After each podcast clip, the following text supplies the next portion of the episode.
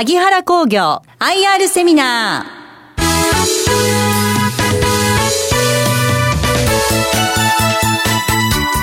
ー。この番組は証券コード7856東証一部上場萩原工業株式会社の IR 活動の一環としてお送りします。お話は萩原工業株式会社代表取締役社長浅野和志さんです。この番組は9月22日に東京で開催した IR セミナーを収録したものです。萩原工業 IR プレゼン。証券コード7856東証一部上場。萩原工業株式会社代表取締役社長浅野和志さんです。どうぞ皆さん拍手でお迎えください。はい、えー、皆さんこんにちは。今日はですねあの岡山県の倉敷市から参りましたえー、っとですね、今、証券コード7856というふうにおっしゃっていただきましたけど、あの、もっと覚えやすいようにですね、あの、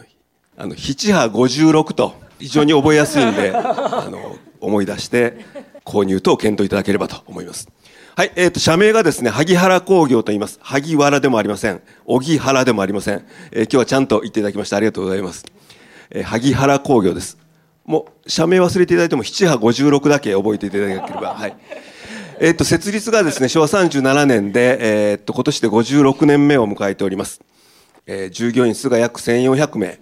えー、上場、東証一部、証券コード756、えー、単元株は100株、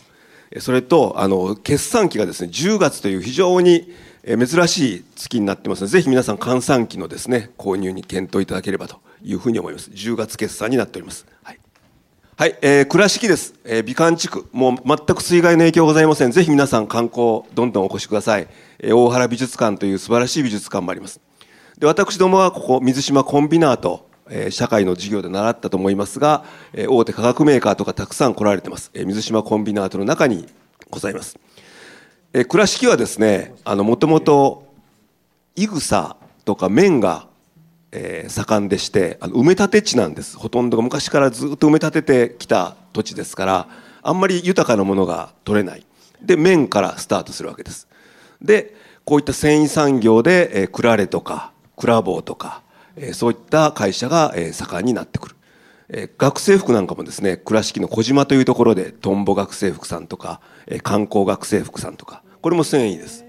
でジーンズも実は小島でですねいろんなジーンズ有名なジーンズが、盛んですこういった中で私どもこちらの繊維じゃなくてですね綿とかいぐさが取れるいぐさの方からスタートしたのが萩原工業でございます。えっと、明治25年にですね、えー、萩原商店ということでスタートしまして、このござ、ござをですね、仕入れて、えー、それを海外に輸出したり、全国に売ったりする問屋としてスタートしました。で、ずっとこの会社は今でも残ってるんですが、私どもはこちらから分家いたしましてですね、昭和37年に、この御座を作る縦糸ですね、これ白いちょっとビラビラが見えにくいかもわかりませんが、あのこれが綿の糸なんです。で、綿の糸を縦糸にして横糸にいぐさを打って、打ってました。で、御座ができるわけですが、この綿の糸をプラスチックで作ったらもっと安くできるんじゃないかと。えー、それと綿がですね、すごい品質が不安定なもんですから、えー、これをプラスチックで作って、この糸、これをプラスチックの糸で変えたらどうかということでスタートしたのが実は萩原工業でございます、はい、創業から2年後にですね実はその御座の縦糸のそういう細い糸からですねちょっと別のフラットヤンという糸を開発しました。このフラットヤンがを開発したおかげで今の萩原工業がここまで残っていると。はい。じゃあフラットヤンがどういうものかというあごめんなさい。その前にですね。はい、えっと拠点ですけど、まあ、ほとんど岡山です、えー、岡山にですね、えー、工場が3つ大きいのがございます。であとは、まあ、札幌、東京、東海。で海外がですね、インドネシアが一番古いんですけど、1995年にインドネシアに出まして、今、2つ工場を持っております。それと中国のチンタオと上海。それと、今、拠点がですね、増えまして、この赤い点々のところです。コンクリート補強繊維という繊維を販売している会社を買収いたしました。で、これで全全国11拠点、11カ国えー、萩原工業の拠点が、えー、できております。はいこれまさにそのフラットヤンっていうのはどんなものかの解説をお願いしたいんですけど、はい、あのフラットヤンってですねあの平らな糸ですフラットなヤンが糸ですからたったそれだけのことです全然難しいもんじゃございません。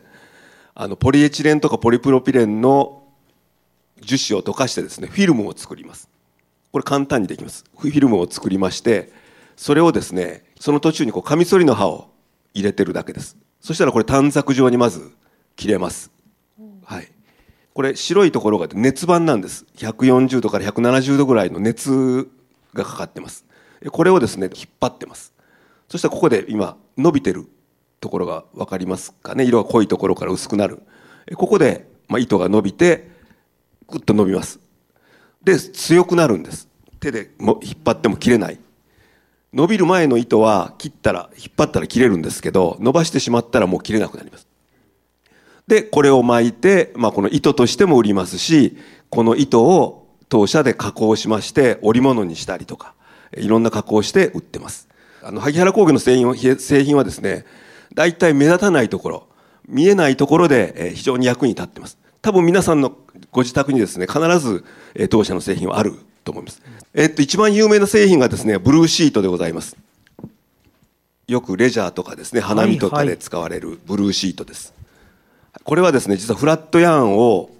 食器で、織り機で織りまして、織ったものに、織物にブルーの樹脂をラミネートして作る製品でございます。はい、えこういう工事現場ですね、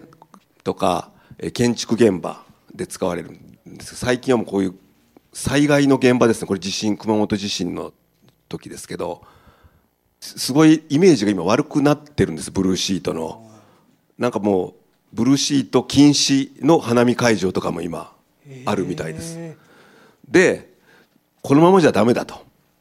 で作ったのがこのなごみシートというのを作りました。実はブルーシートはですね今海外品との競合でも値段競争なんです例えばドン・キホーテに皆さん行かれたらですねレジの近くにあの輸入品のシートがブルーのシートが並んでます。で700円ぐらいで多分置かれてると思います。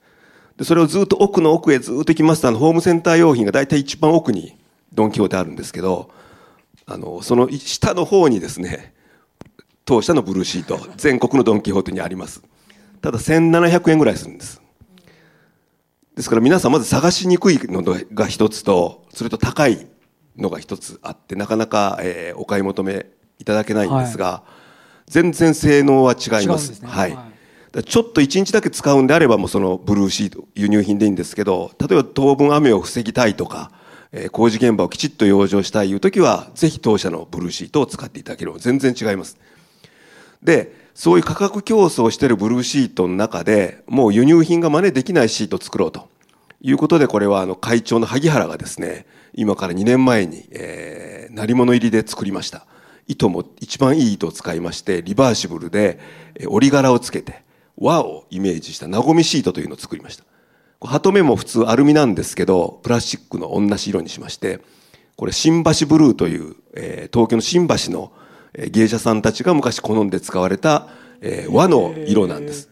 でそれだけこだわってしかも長持ちするんです。3倍長持ちします。普通の当社のブルーシートより3倍長持ちする。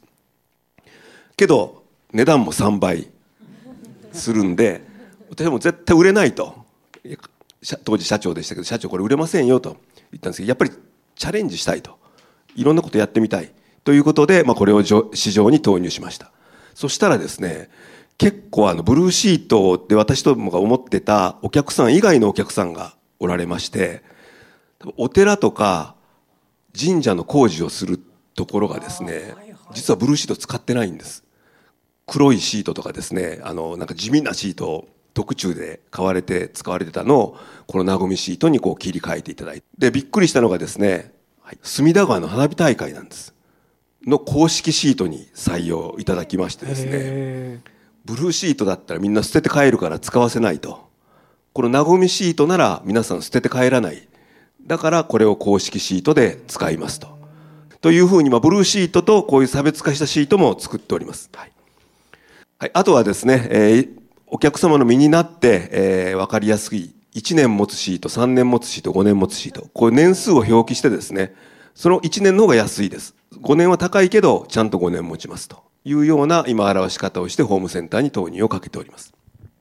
はい。それ以外もフラットヤン製品はですね、こういう透明なシートであったり、これ自衛隊に収めてるあの迷彩柄のシートです。はい。これは果物、えー、果樹園の反射シート。果物をこう下から色をつけるということで反射シート。はい、これは防草シートという草が生えなくするシートです。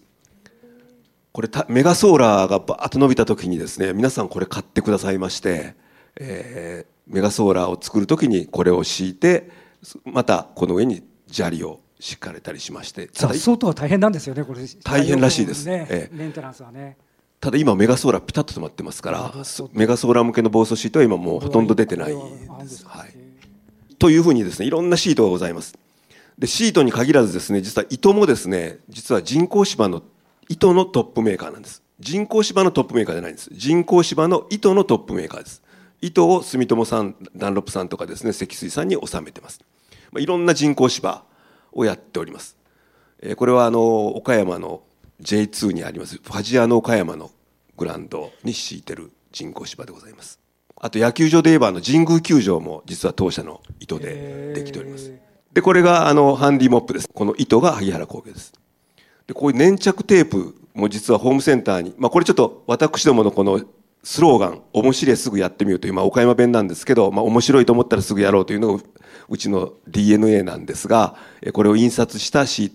テープですけど、普通はですね、あの、透明の色とかグリーンのテープとしてホームセンターによく並んでます。これも実は細いフラットヤンを一本一本折って、ピッとこう、まっすぐ切れるテープです。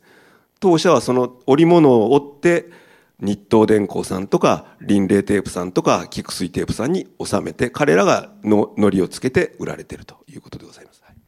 今アメリカ向けでですね、まあ、今実はヨーロッパ向けもこの前スタートしたんですがこの野菜を入れる袋です。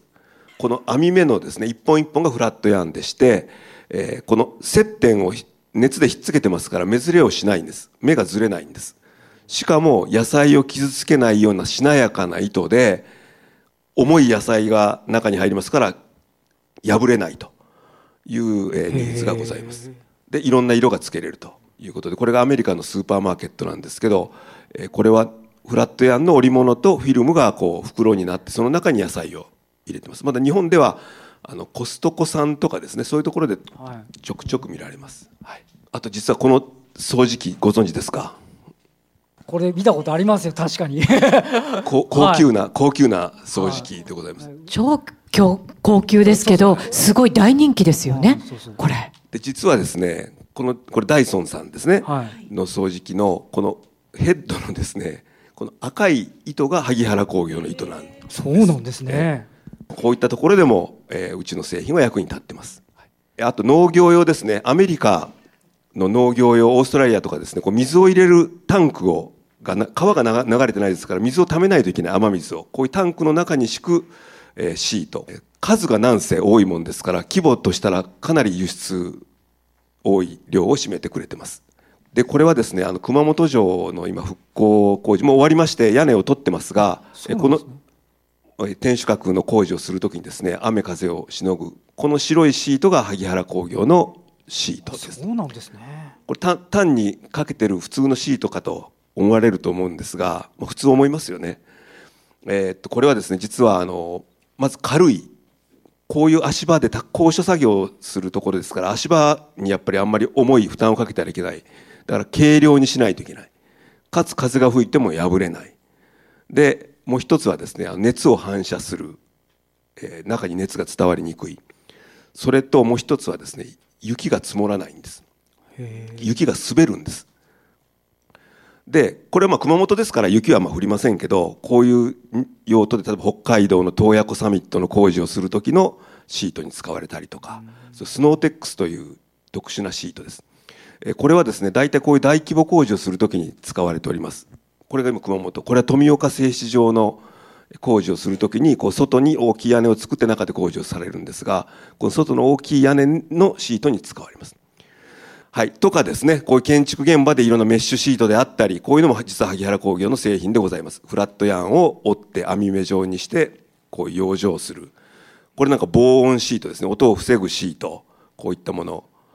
あとは土のうです。これちょっと大型土のうなんですけど、大きい土のうですね。土砂災害の時とか使われる大きい土のう。この袋が実は萩原工業のフラットヤーンを追って作られたものです。で、こういったフラットヤーンの製品とは別、また、これも実はフラットヤーンなんですが、糸を短く刻んでですね、えー、作った製品がございます。実はこれが今うちの花形商品でございまして、もちろんブルーシートとかですね、そういう特殊なシートというのは、うちの屋台骨を支えてくれてますが、えー、それとは別にもう一個柱として、このバルチップが頑張ってくれてます。実はこれ、糸をですね、ちょっと硬い糸をこう、刻んでお売りするわけですが、用途はですね、このコンクリートに混ぜられるんです。割ったらですね、こう、うちのバルチップが中でこう、つなぎの役をする。土壁の、田舎にある土壁のですね、あの、藁の役目と同じような感じなんですが、まあ、この中にもすごいノウハウが実は入っておりましてですね、もう20年以上前に、え、上市しまして、市場に出しまして、徐々に徐々に認められてきて、え、今 JR さんとか、えー、ネクスコさんとか、例えば東京の外環道なんかでは4工区あるうちの3工区のトンネルの壁、セグメントの中、コンクリートの中には、え、当社のバルチップが入っております。要はこれでですね、ひび割れにくくなるんです。これはですね、あの、今トンネル以外の用途で土間に使われ始めました。床ですね。要は床にコンクリートを敷くときに、昔はこう鉄筋の網目状の鉄筋をなんか組んで、その上にコンクリートを流して、ひび割れとかを防ぐ、強度を保つというやり方が、バルチップを単純にも混ぜて、そのまま固めると。そしたら鉄筋代がいらない、えー、人がいらない、時間が短くなる。はい、もちろんその鉄筋の強度にはかなわないかもわかりませんが、え十分バルチップを混ぜるだけで、えこういう工場の土間、これはあの BMW のブラジルの工場ですけど、えここで採用いただきまして、実は日本のですね、イオンさんとか、えそういう大型店舗、ニトリさんとか、そういったあの土間なんかでも、萩原工業のバルチップは実は使われてます。けど、コンクリートの中にうちの製品隠れてますから、あの萩原工業のハの字もわからないと。はいえっ、と、これはチリの高速道路ですね。えー、高速道路でもう混ぜられても、高速道路はもうコンクリートなんですね、南米の方は。はい、これはですね、実はあの、新製品でございまして、上にある四角い屋根、これコンクリートなんです。普通コンクリートでですね、こんなことできないんです。屋根の上にこんな柱で支えてですね、コンクリート、普通も鉄骨で支えないといけないんですけど、で、穴も開いてます。普通コンクリートって穴開けたらそこからひび割れるんです。けどこういった穴が開いてます。これは実はあのカーボンの鉄筋の代わりにカーボンが入ってます。で、カーボンととが鉄筋の代わりになって、コンクリートの中にバルチップが大量に混ざってます。大量にコンクリートにバルチップをいっぱい混ぜて、こういうコンクリートができます。これ実はですね、薄く、すごい薄いんです。で人が乗ったらですね、あの、曲がるんです。コンクリートが曲がってまた戻るんです。だからああいったところに使うことができ始めたんです。だからこれからどんどん増えていくと思います。軽くて丈夫なコンクリート。もちろん値段はまだ高いんです。カーボン使う分だけは高いんですが、カーボンなしでできればうちのバルチップだけで持てば一番いいんですけど、今のところまだカーボン繊維が入カーボンの鉄筋みたいなのが入ってますけど、こういう工法が、えー、バルチップがを入れるおかげで、こういうコンクリートができると。これ非常に面白い製品になろうかと思います。はい、で、いろんな製品を今、ルール説明しましたが、萩原工業は実はプラスチック製品、今説明したプラスチック製品と、もう一つ機械事業というのがあります。これまた後で言いますが、プラスチックは以上です。で、このプラスチック事業がですね、実は今年、えー今まあ、今期という言い方がいいんですが、今走ってる期2社、えー、買収 M&A をさせていただきました。要は、好きなもの同士こう一緒になれたと。いうような感じで、一つは EPC ホールディングというさっきのバルチップを海外に売ってくれてた会社です。バルチップをやり始めた時から日本は萩原工業が売るけど海外は彼らに任してました。で、ずっと今まで事業やってきたんですけど、まあ、やっぱ2社でこう利益を取るというのはですね、だんだん競争が激しくなってきたら、えー、私どもも利益を取る。彼らも利益を取る。これ、これじゃまず、えー、無駄が生じる。それと末端の情報が私たちに入らないです。彼らのフィルターを通らないと、入ってこないもんですから、やはり末端の情報を取りたいということもあって、まあ、4、5年前から交渉をずっと続けてきましてえ、このバルチップの販売会社を買収させていただきましたでこれによってですね拠点が増えてバルチップ以外のものも実はこういったところで輸出することができると、えー、売ることができるということでぐっと可能性が広がってまいります、はい、でもう一社はですねこれも非常に素晴らしい会社でございますあの東洋平成ポリマーという茨城にある会社でした。えー、っと、この会社とですね、まあ、一緒になりまして、えー、フラットヤンの商品で一部重複してたところが、まあ、これから一緒になって事業ができる。と同時に、この会社の立派なのはですね、素晴らしいのは、フィルムをやってます。萩原工業フィルムをやってません。彼らはフィルムをやってます。そのフィルムもですね、もういろんなフィルムをやってます。例えばすごいニッチでですね、あの、付加価値を取られているのが、この輸液バッグの一番内側のフィルムであったりとか、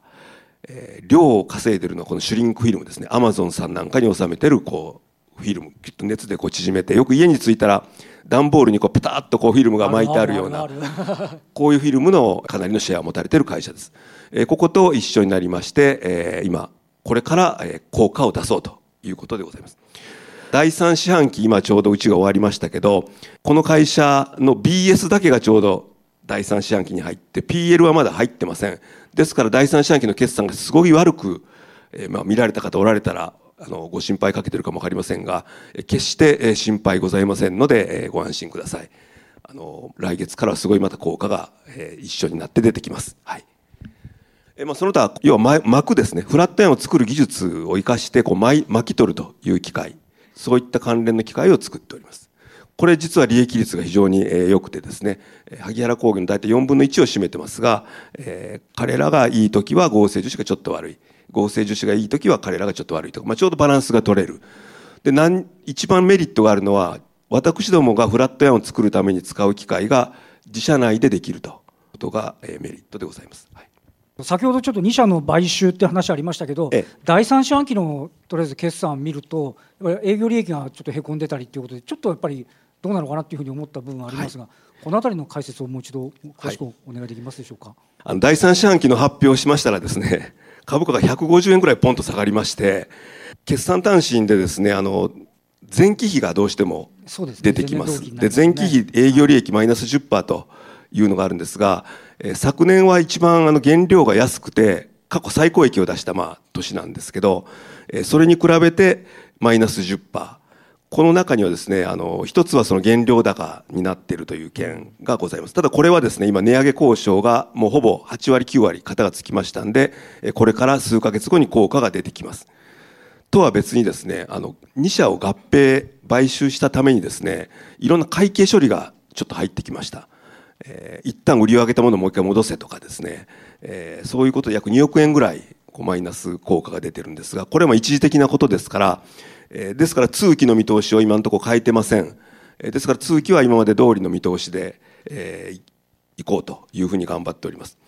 で、これだけマイナス10杯にもなったにもかかわらず、萩原工業は下方修正しないのかと、こんなあと3ヶ月でこれだけいくわけがないというふうに、まあそういう判断されている方がおられるかもしれませんが、えー、見通し変えてませんので、えー、頑張って今おります。えー、萩原工業の弱みはですね、為替と原料です。為替でいろんな、まあ、輸出輸入してますからこれはバランスが結構取れますんで、まあ、為替の影響は軽微です。やはり原材料が一番大きくてですね原料がキロ1円上がったら月200万費用がアップします、なるほど。ですからもう指加えて黙ってはいはいでじっとしてたらこれだけ利益を失っていく。けど今はこれを価格転嫁してですねもうほぼ9割近く今もう終わってますんで、ね。えー、この効果はまだこれから出てきます、はいはい、あの戦略製品というあの利益率のいい製品が売り上げの50%になるようにコントロールしながら、え要は利益率の低いものはやめて利益率のいいものに集中していこうという経営をしております。はい、ここからも皆さん見てください。投資対象としての萩原工業と書いてますけど、皆さんの、え好きな指標でですね、評価していただければと思います。え営業利益率11.4%。はい。え EPS も順調に矢印が伸びております。はい、安定配当やっております。まあ、非常にですねうちはあの手堅い気が弱い方ですから固め固めの発表をさせてもらいますけど16円今中間配当しました。16円32円配当の予定でございます。で、株主優待、3年前に株主がですね、2000人を切るという、非常に、あの、流、動性の悪い銘柄でございました。2000人切ったら、2部、2部へということで1年間猶予を与えられるわけですが、それはぜひ避けたいということで、2年前からこの株主優待を導入しましたら、えー、株主が今5000人を、えー、上回っていると。本当皆さんのおかげでございます。あの、ありがとうございます。で、この株主優待、えー、いろんな組み合わせができますんで、一つは必ず岡山県名産品をどこにも必ず入れる。一つは自社製品を入れる。えー、もう一つは皆さんの大好きなクオカードとか米とか肉とかそういったものを入れるということで、まあ、岡山県と自社製品にちょっとこだわった株主優待にしておりますからまたぜひご検討いただければと思います。はい、中長、中期経営計画、今進めておりますが、ちょっと来年1年中期経営計画を開けます。で、もちろん単年度の予算とか見通しはきちっと出すんですが、えー、2年後、3年後、4年後の数字につきましては、え来期のどこかでまた発表させてもらいます。これは2社買収しましたんで、いろんな製品のプロダクトミックスをやります。で、それをきっちり見極めた上で数字を発表したい。いい加減な数値を発表したくございませんので、来期中には発表できると思います。はい。はい、まあ、いろいろ言いましたけど、7波56だけ皆さん覚えて帰っていただければと思います。えー、今日はどうもありがとうございました。ありがとうございました。あのなかなかご自身で自慢をするのはなかなかあれなんで、まあ、そうでしょうねきっとね、ね、私の方からちょっとお伺いしたいと思うんですけど、ええ、なんかありますか？はい。日本で一番大切にしたい会社大賞っていうのを第8回の最高賞である経済産業大臣賞はどんなものなんでしょうか、はい。あのこういう賞があるの実は知りませんでして、はい、あの多選をされましてですね、えー、取ることができました。ずっと断ったんですけど会長も私もお断りしたんですけどすごい名だたる会社の方が来られてまして、はい、あの例えばこの残業時間であったりとかですね、えー、リストラをしてないとか、まあ、いろんなことなんです。要は社員を大事にしてるかどうか審査員が実は来ましてですね根掘り葉掘り面接されてですねいやうちはいらんって言うのにあのずっと聞かれまして でも結構です結構です。で、まあ、真面目に答えましたが、えー、その断る姿勢がまた素晴らしいとかいうふうに言われましてですね まああの実はこれ自慢じゃないんですけどこういうことをやってるのが評価されたのがですねこの永年金属でまあ旅行にずっとみんな家族旅行に行かしたりとかですね社員旅行5年ごとにえー、アンケート取って好きなとこに行く。みんなここに行くぞじゃなくてですね、もうアンケートで好きなとこに行く。参加率がですね、8割を超えてくれてもちろん出なくてもいいんです。自由に休んでもいいんですけど、あとは誕生日カードを私が書いて、えー、バームクーヘンと一緒に一人ずつ送ってると。社長業で一番大変なのがこの仕事ですね。1日じゃない、一月50人から60人にこう書いて、バームクーヘンと一緒に送るんですけど、あの同じこと書けませんから、はいはい、もらう方は毎年もらいますからさらっと書くいうわけにいきませんのでこれが結構大変です。はいありがとうございました。ありがとうございます。ここまでは、証券コード7856、東証一部上場、萩原工業株式会社代表取締役社長の浅野和志さんでした。ありがとうございました。ありがとうございました。萩原工業 IR セミナー。この番組は証券コード7856東証一部上場萩原工業株式会社の IR 活動の一環としてお送りしました。